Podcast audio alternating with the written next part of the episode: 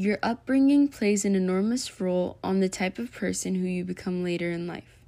In Dr. Martin Luther King Jr.'s childhood, he encountered racism from his peers at school, and he noticed segregation around him. How could you not?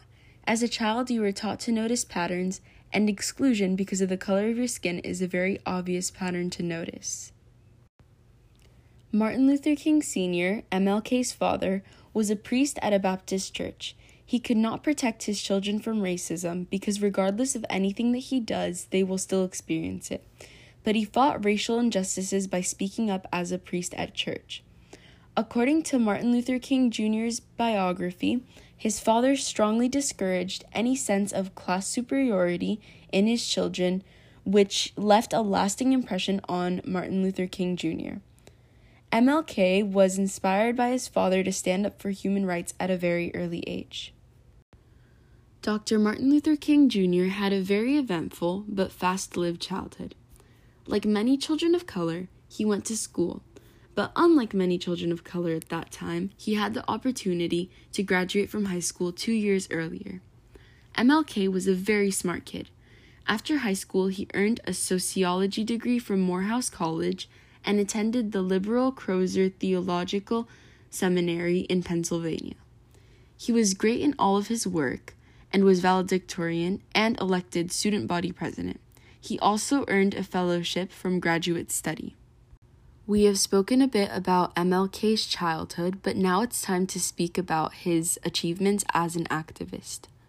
The first major civil rights action that he led was the Montgomery bus boycott. This was started when Rosa Parks wouldn't give up her seat to a white man on the bus. She was then arrested and spent the night in jail. MLK was one of the people who helped start the public transportation boycott. During this time, MLK was arrested and his house was bombed. The boycott went on for a little over a year, and in the end, the segregation on the Montgomery transportation came to an end. Another one of MLK's achievements is his I Have a Dream speech. In this speech, he speaks about how, in order to get justice as a person of color, you must approach all things with peace and refrain from hatred and violent protests. He makes it very clear to the audience that if racism is not addressed as soon as possible, there will be no peace in society. This speech is still taught from and listened to today, almost 56 years later. For years before Martin Luther King Jr. was born, there were many racial injustices. Martin Luther King Jr. looked up to many activists, including his parents. Just like he had many inspirations growing up, he is one of our inspirations today.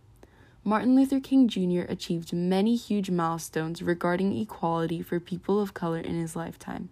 And thanks to his courageous acts, he has brought us much closer to equality today.